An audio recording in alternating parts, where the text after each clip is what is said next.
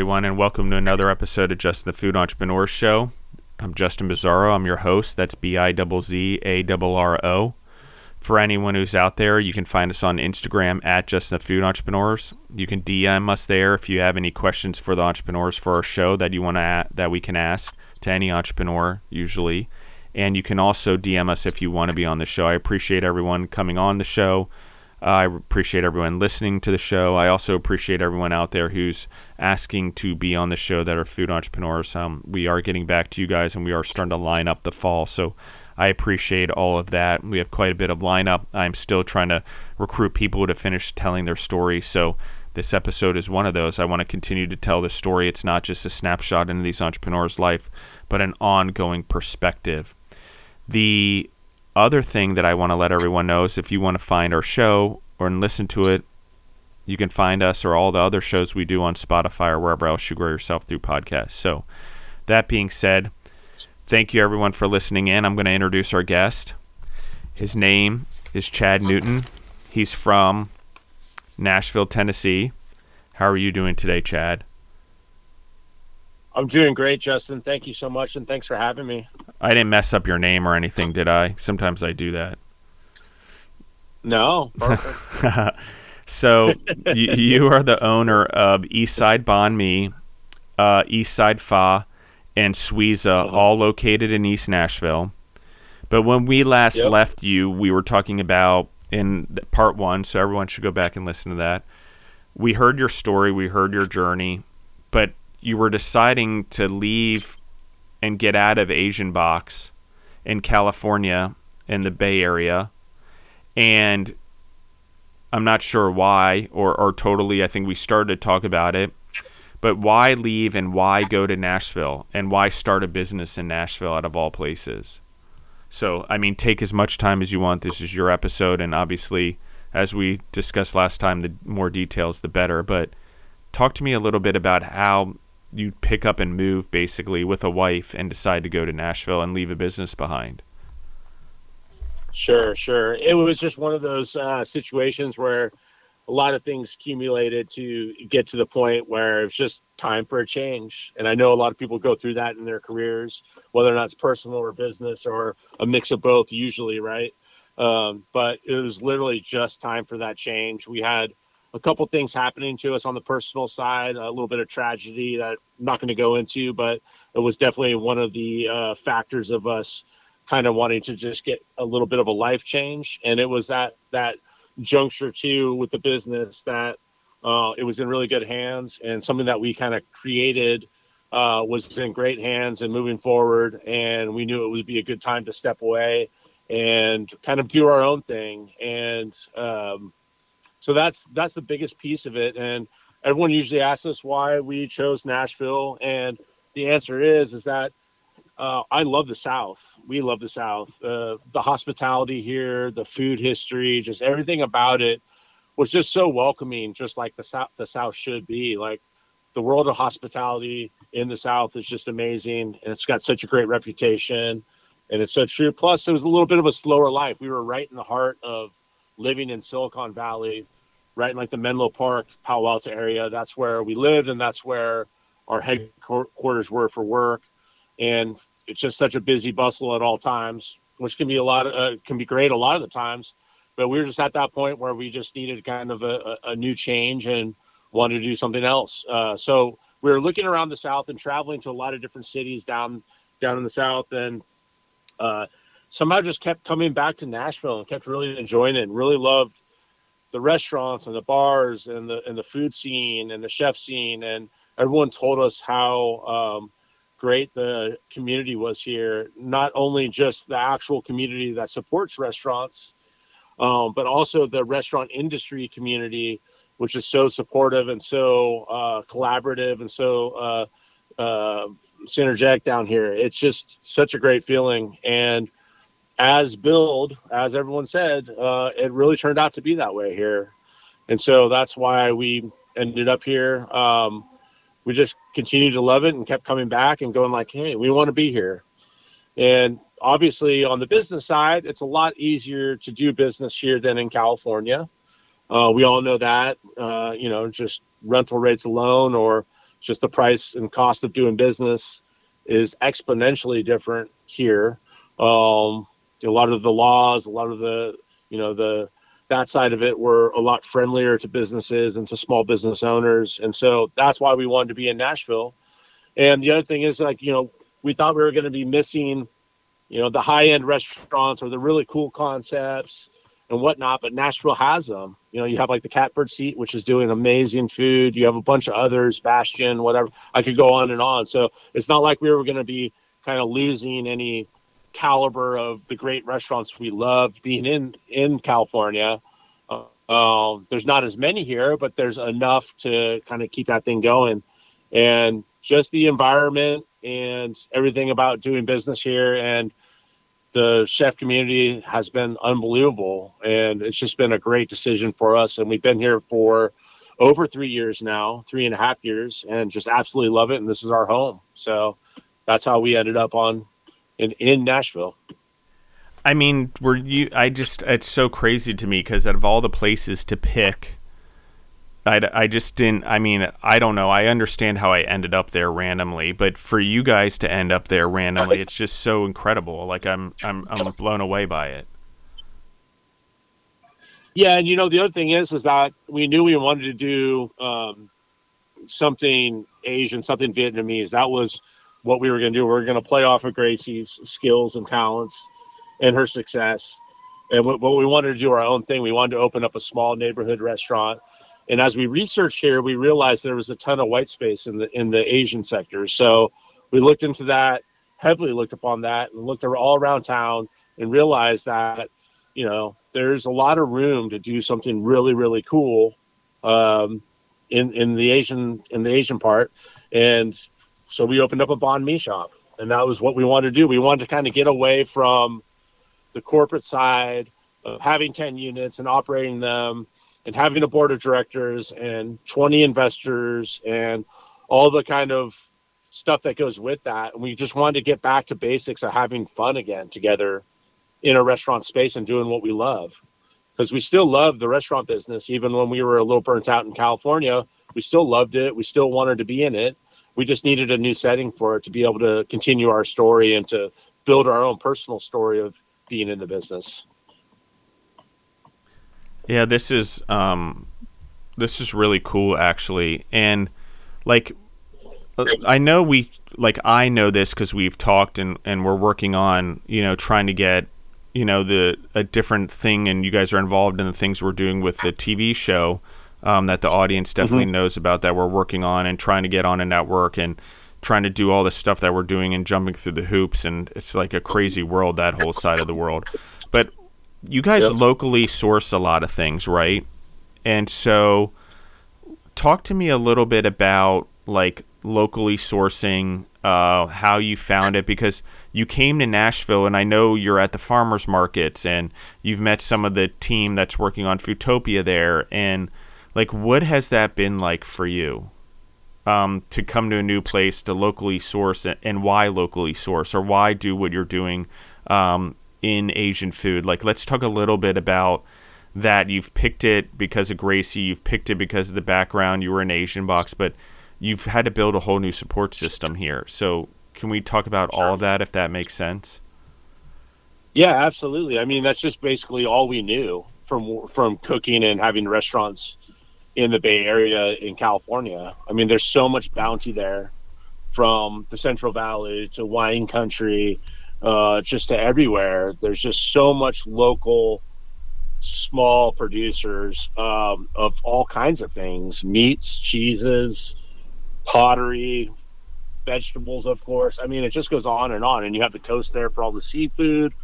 So you're coming from this area that's just so bountiful and it's just so normal and kind of the going rate to work with all these small farms and small producers. And we always did that. And that kind of goes back to our fine dining days, you know, one of the restaurants I was an executive chef at, uh, you know, one of their philosophies was nothing could come from outside of a hundred mile radius.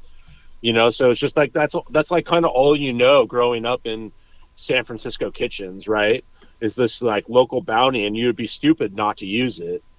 Um, but I think what's what's huge about it is that you're also supporting small business that way and farmers and producers and and and ranchers and all that. And so when we when we came here to Nashville, um, we uh, ended up in a where we bought our house was in an area uh, that's somewhat close to the country.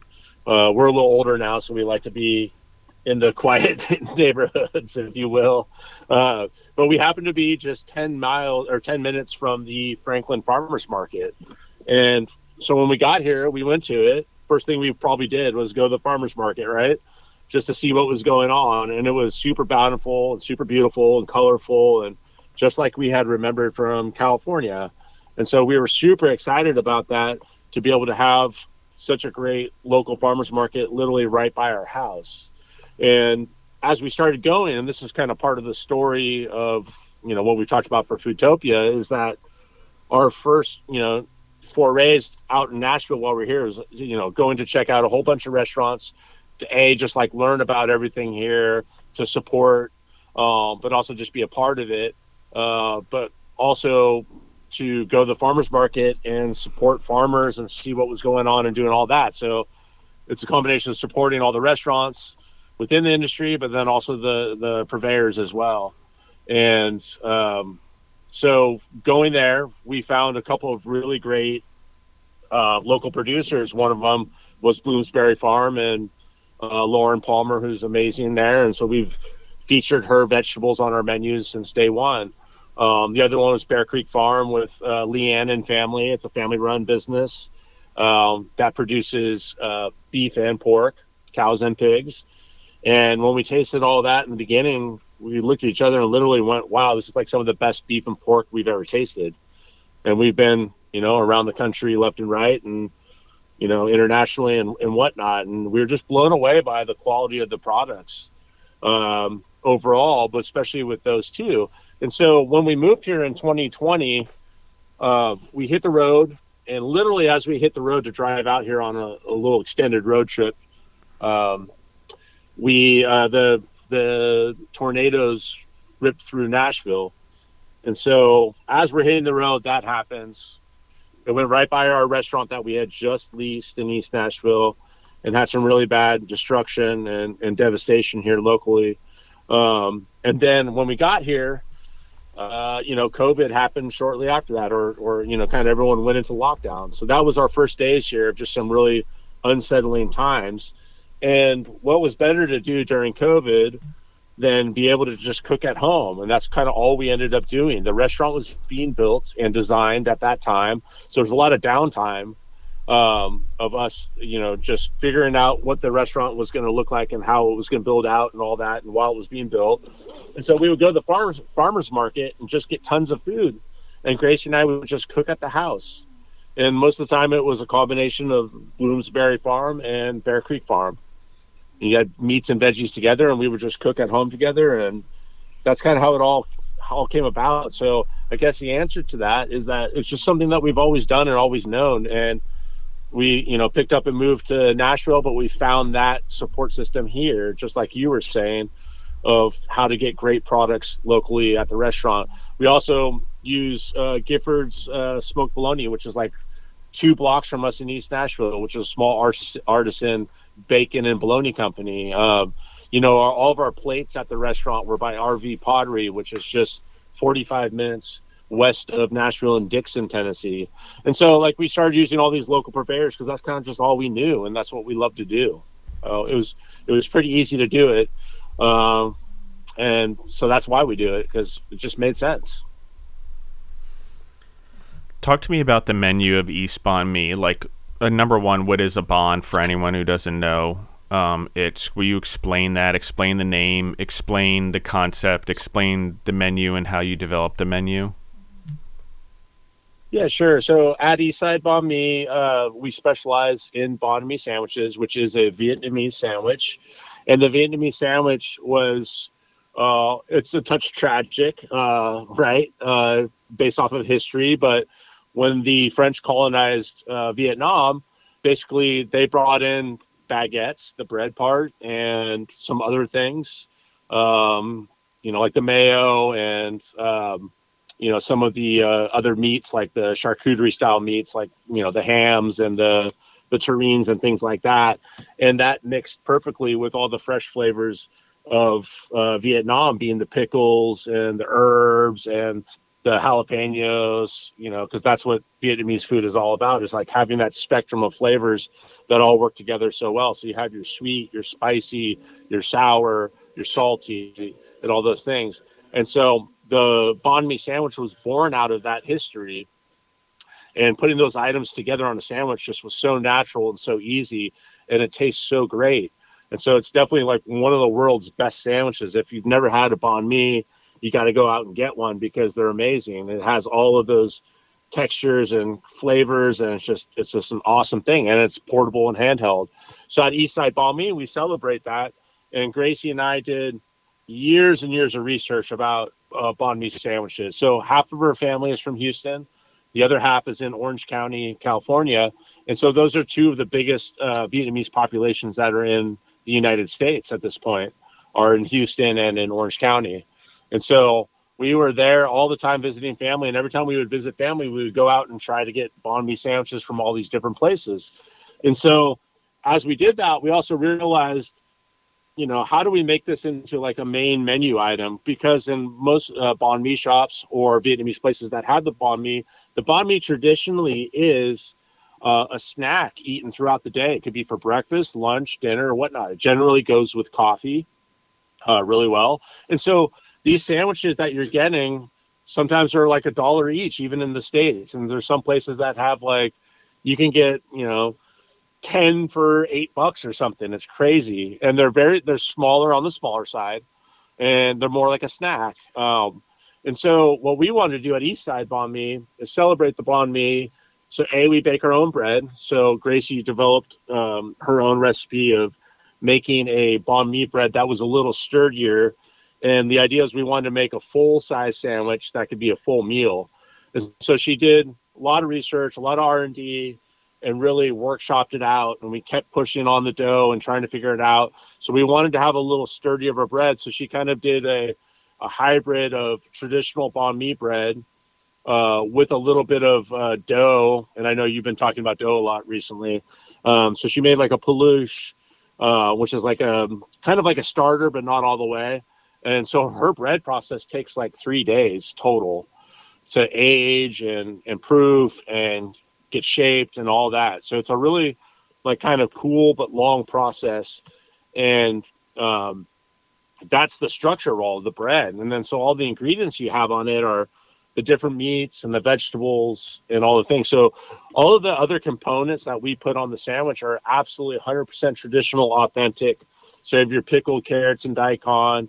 You have your butter mayo, they kind of call it because it's a very thick mayo um, that uh, almost has the consistency of like a, a looser butter, but it's called ba in in Vietnamese, and it kind of refers to like a, a, butter mayo. And then there's fresh cucumber for a little bit of crunch. Uh, did I say the pickled carrots and daikon, which is the classic kind of sweet and sour pickles? And then you have jalapenos and cilantro, other fresh elements, and like heat elements.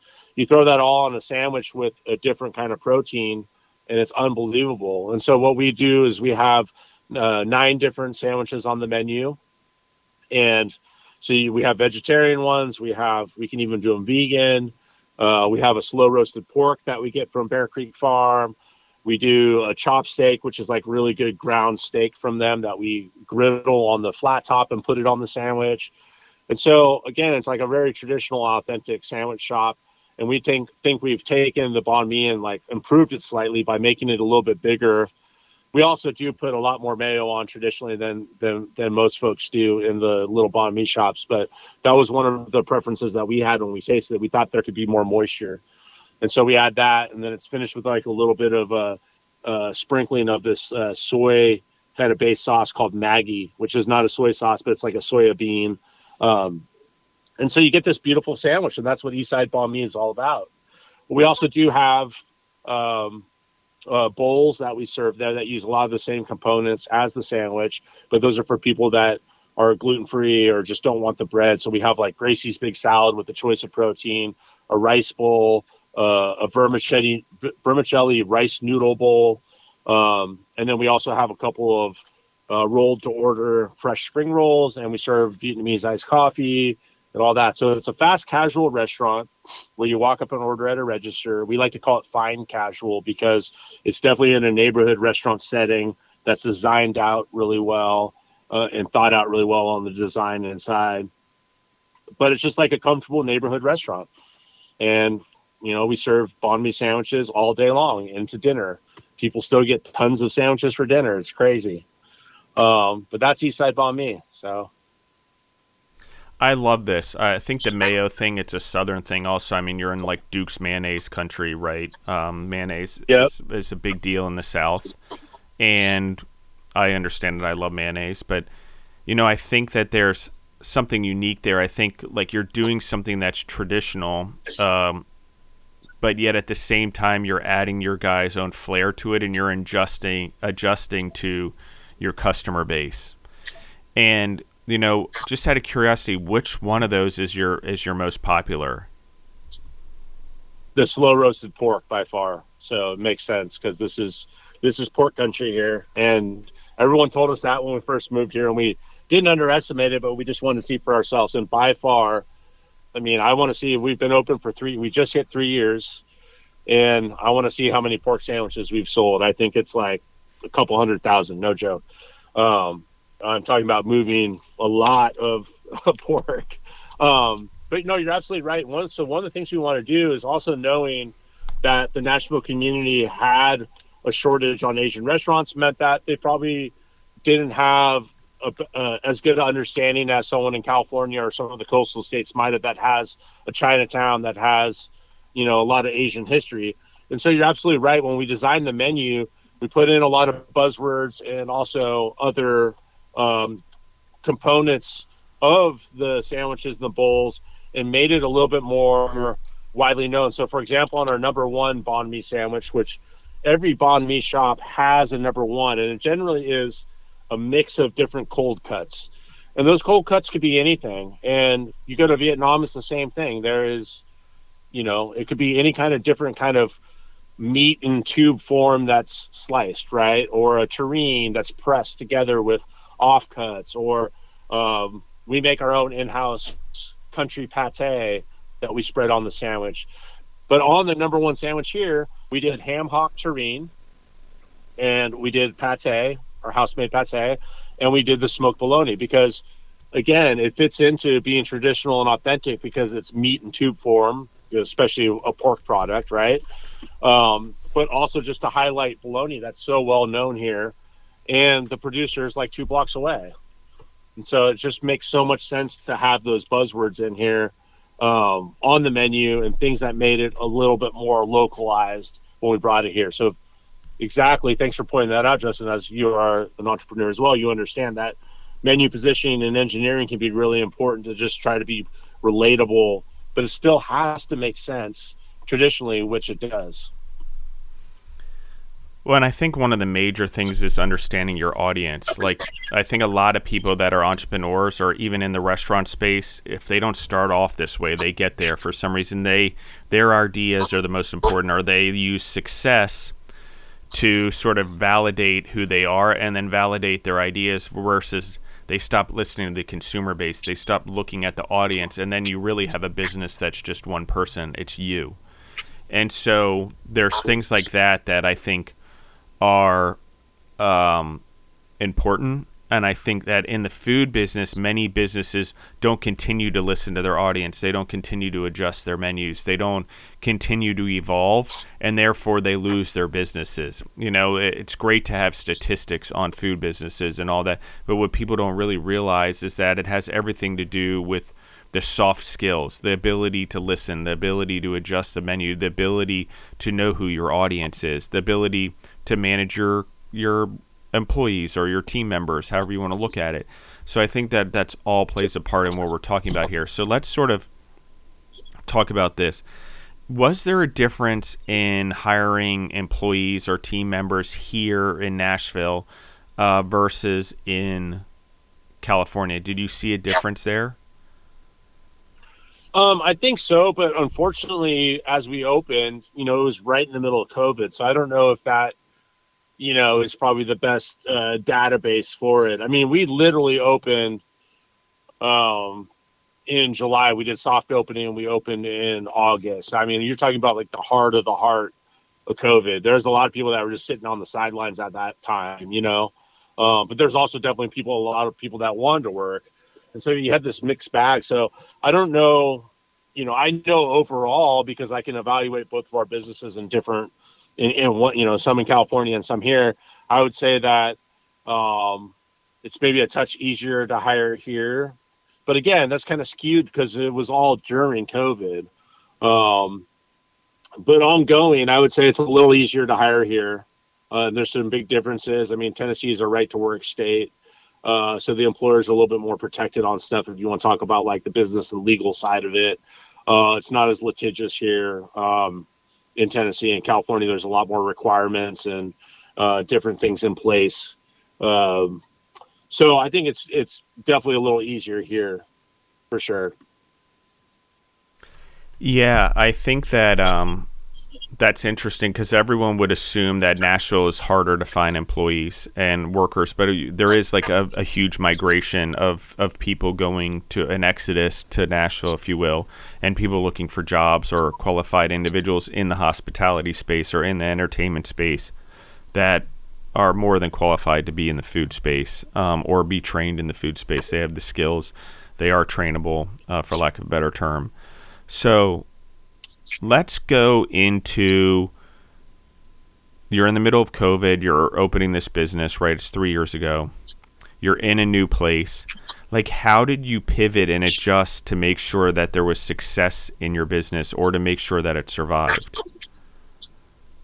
Oh, no, absolutely. Great question. So, we had already uh, been very successful in the fast casual business in California and so we didn't have to pivot anything about our business. We had a great price point, which was around $10. We already did online ordering, delivery, um, a lot of the technological pieces that you need to run a business these days.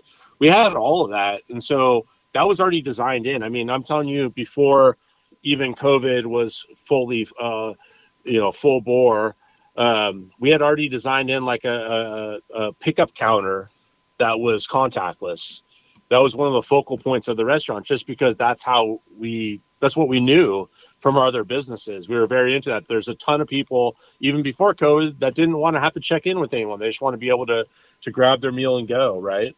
Um, i'm like that on some days. There's some days i just want to go in and grab my sandwich off of the off of the shelf and, and go. There's other days where i want to talk and have that experience and and and dine a little bit right? So I think what that does is give restaurants a lot of great flexibility, and we already had that in our wheelhouse of everything we did, and so we didn't have to pivot anything. So we were kind of in a really good sweet spot where all these fine dining restaurants or even uh, fast casual restaurants that didn't do that stuff were all of a sudden having to pivot because of COVID and and build out a an online ordering program or do delivery or just change the way things were happening within the restaurant uh, we didn't have to. We already had all that built in because that's kind of all we knew from the past.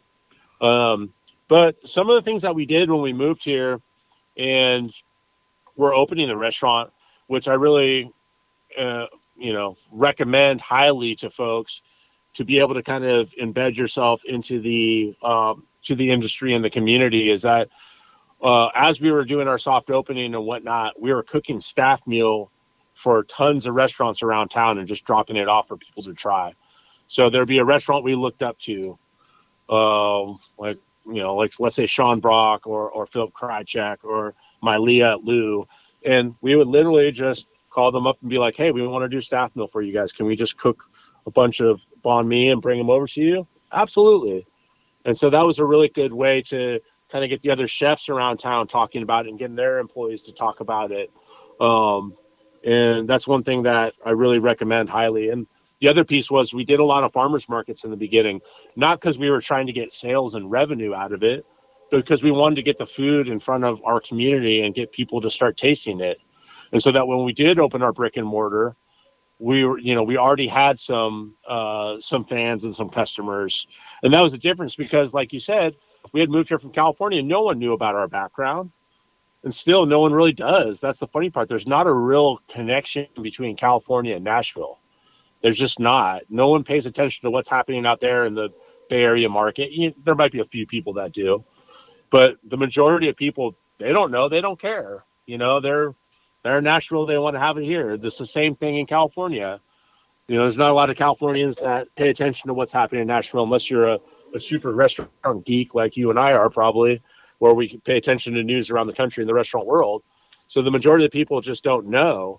And so we're new people showing up in Nashville with this concept um, and wanted to get in front of people. So we were just doing pop ups at breweries and at the farmers market and doing that and just like cooking for people. And that's what we said. We just want to come to Nashville, be humble, put our heads down and cook good food for people and just see what comes of it.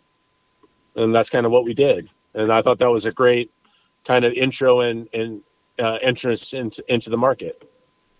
So let's talk a little bit about this because I think that it's it's awesome what you guys have done. I think the concept is really well put together. Uh, your location is great. Um,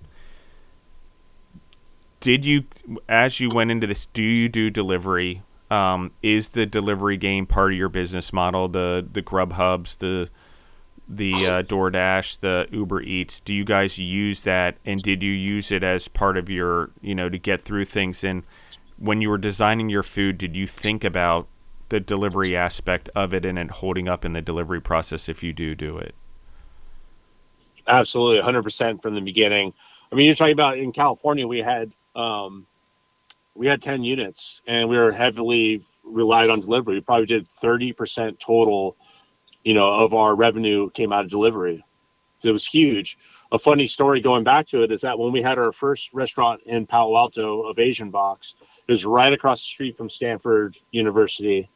And um, one one day I was just working outside of the out of the restaurant, and Gracie was at the restaurant, and she calls us up and goes, "Yeah, there's some people here they're trying to pick up. Uh, it's like a company called DoorDash, and but we don't know anything about them, and we don't know what to do."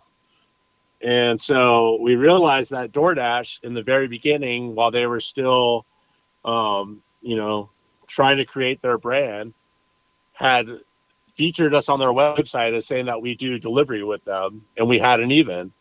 And so we actually had the founders come down to our office and meet with myself and our CEO, who was my old partner at the time, uh, to kind of call them out and be like, "What are you guys doing?" And they were Stanford grads from just right across the street at Stanford University and so that was the first time we met the DoorDash founders and had them in our office and kind of gave them some guidance and told them you can't be doing this.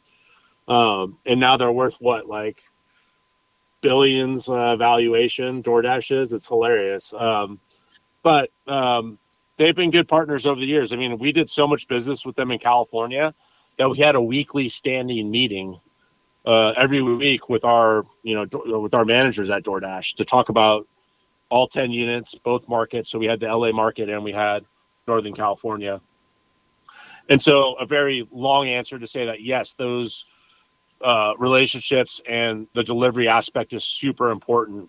And I know it frustrates restaurateurs at sometimes, but I think we all have those times where we want to go out and support a restaurant directly, but sometimes you just need to order food from your couch, and we've all been there, right? And so it just happens. It's just a necessary thing. And if people want to order food that way, then we have to be able to service them.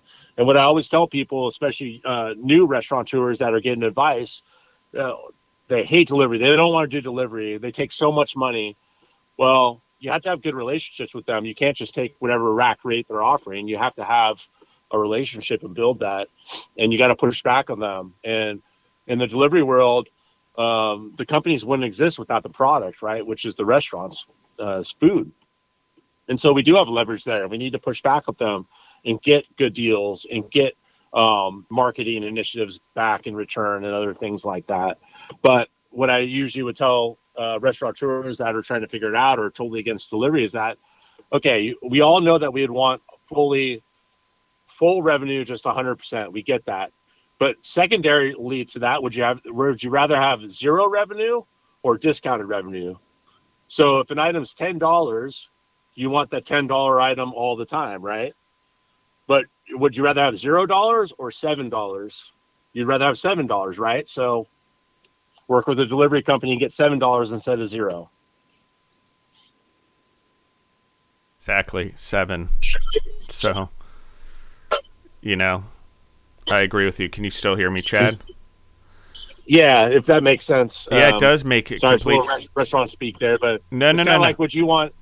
Would you rather have discounted revenue or, or no revenue at all? right? Exactly. So, yeah. I agree with you, and Yeah. and sorry, I, it broke up a little bit. We're having a little bit of a storm here, so the Oh, no uh, um so and we are just so the audience knows, I tap in Chad through his cell phone in the soundboard here in the studio, so the um which is kind of cool that you can do that by the way, and um, modern technology is awesome, and the um.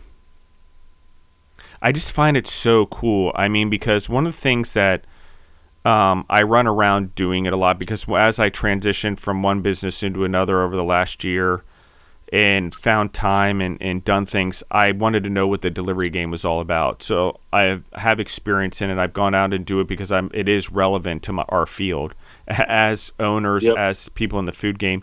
And it's crazy to me. One, it's crazy to me um, that businesses don't actually realize that yes they charge you money yes they take things from you yes the customer pays more money but the customers are willing to pay it for the convenience. And Yep. to your point so if you still have profitability in your sale with all your costs being done maybe it's not as much profit as someone eating there or picking up the food themselves but it's not as profitable for the customer either. And you know they're paying for the convenience. It's probably cheaper for them to get in their car and drive to the restaurant and get it to go or eat there but they're still doing it anyway also. So again there's there's a company that has sort of gotten in the middle but in all intents and purposes chinese food's being been delivered since the 1920s in new york city where all the food delivery game business started. And domino's pizza has built their whole model off of deliverable pizza deliverable food deliverable wings now and deliverable whatever else they're into.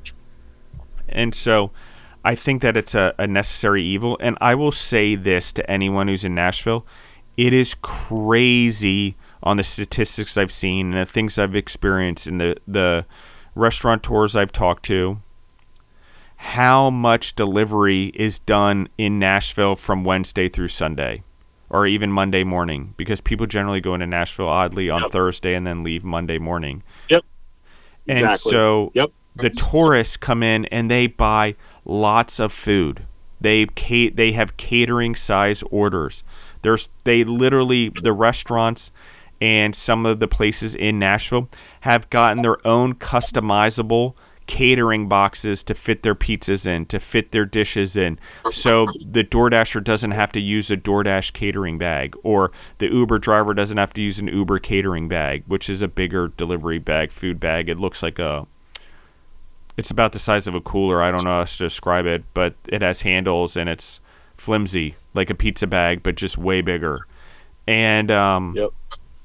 it's kind of an interesting thing. And as I've done this research, because I believe as entrepreneurs, we always need to humble ourselves. Number one, we, we also need to know, always know what's going on in the food game, or we become dinosaurs and we go extinct. Yep. So it is a paranoia of mine uh, to constantly be hustling, constantly be learning new things. So I love that this is sort of where your business has gone.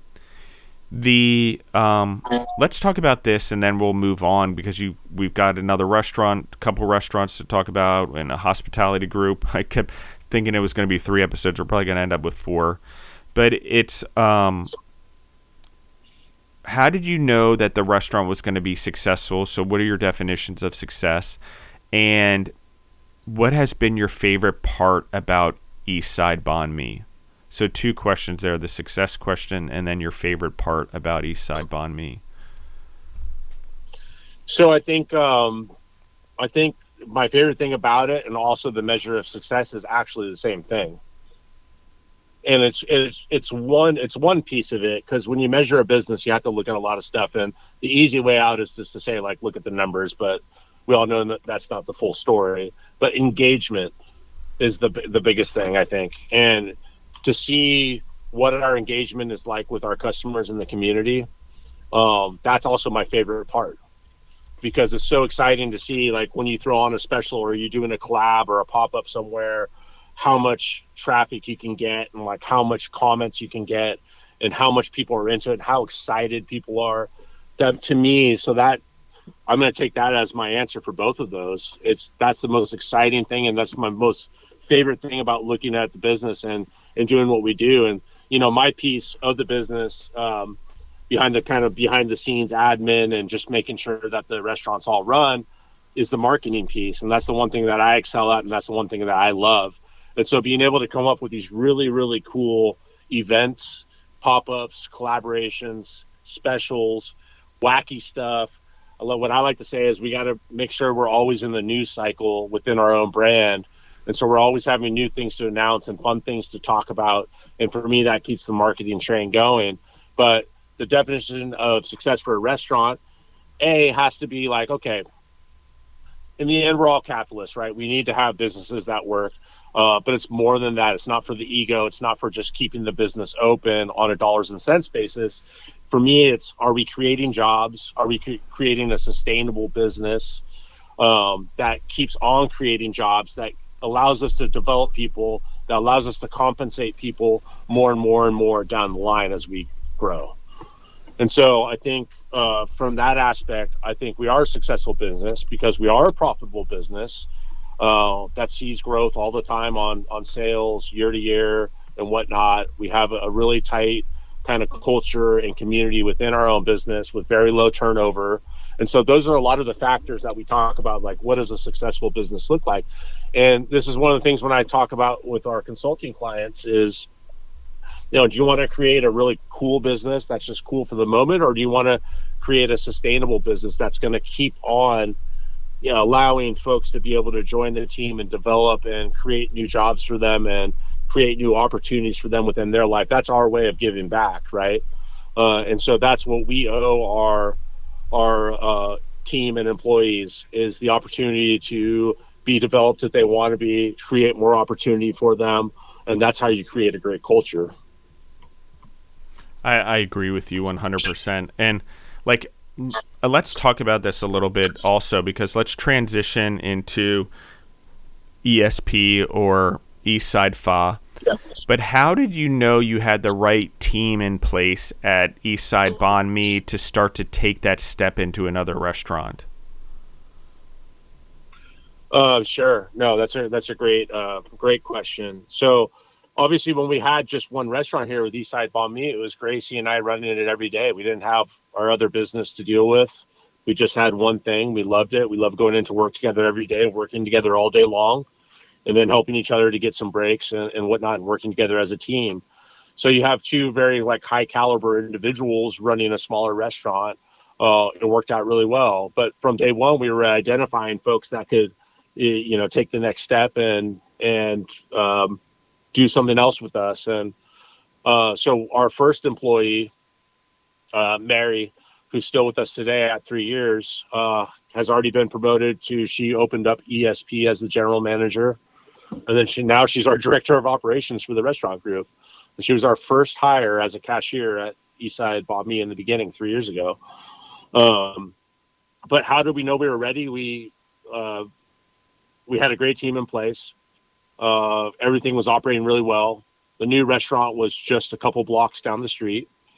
So it wasn't like we were in a new um, neighborhood or a different location or whatnot. And we planned that on purpose. We planned ESP to be a brand extension of Eastside Banh Mi. That's why we named it very similarly. And the shop would just focus on noodles and soups and dumplings. And it would be different enough that it could be its own business and do really well. Um, and so that's why we styled it that way. Uh, another piece of it is that we, uh, through our restaurant group, you are here hospitality, we have an incubator program, and there was a point where uh, Gracie and I were getting a little tired with day to day operations. We needed a little help. The restaurant was busy enough, so we brought on a sous chef uh, for Gracie, with the idea that this sous chef would be able to work with us and open up um, his own restaurant one of these days, and that happened. He worked with us uh, for about three months as a sous chef before we realized we didn't. I, I, I shouldn't say before we realized because we knew what we were getting in the beginning. This was an individual that had some of the same pedigree I did in the fine dining side uh, up in Napa, California, and also just had this amazing resume. Was very friendly, outgoing, uh, the real deal, if you will. Um, and he had an idea for him and his wife to open up their dream restaurant and already knew the concept and everything about it and was very dialed. And so part of the, the path was for him to start as a sous chef and then hopefully work with us so you know we get to know him he got to know us see if we wanted to do a business together someday or even have us support them open up their own dream biz- business and so it went by really quickly he started off as a sous chef did so well that we promoted him to executive chef. This is all the time that we were in the process of kind of opening up ESP, the second one. So uh, it all kind of came together on a perfect timing. And uh, we'll get to this later, but as part of the restaurant group story and about our incubator program. But he, him, and his wife just opened up their dream concept uh, two and a half months ago, called SS Guy. It's a Thai chicken uh, concept, and so that's how we were able to do it. We had you know, brought on Chris and his wife Emma. Uh, Chris as an executive chef, and then Emma was our front of the house manager for a while. Um, and so that's how we kind of grew. So that and the combination of Mary coming from Eastside Mi and basically running that to be our general manager at ESP. So again, it all goes out to the people, right? I love it. I agree with you 100%. Um, this is going to be uh, my last question of this episode, Chad. But um, yep. talk to me about how the idea comes to open up a pho restaurant. Was it something you guys always talked about? You had just been through the ups and downs of COVID. We talked about the delivery game. We've talked about the team members. You're in a new city.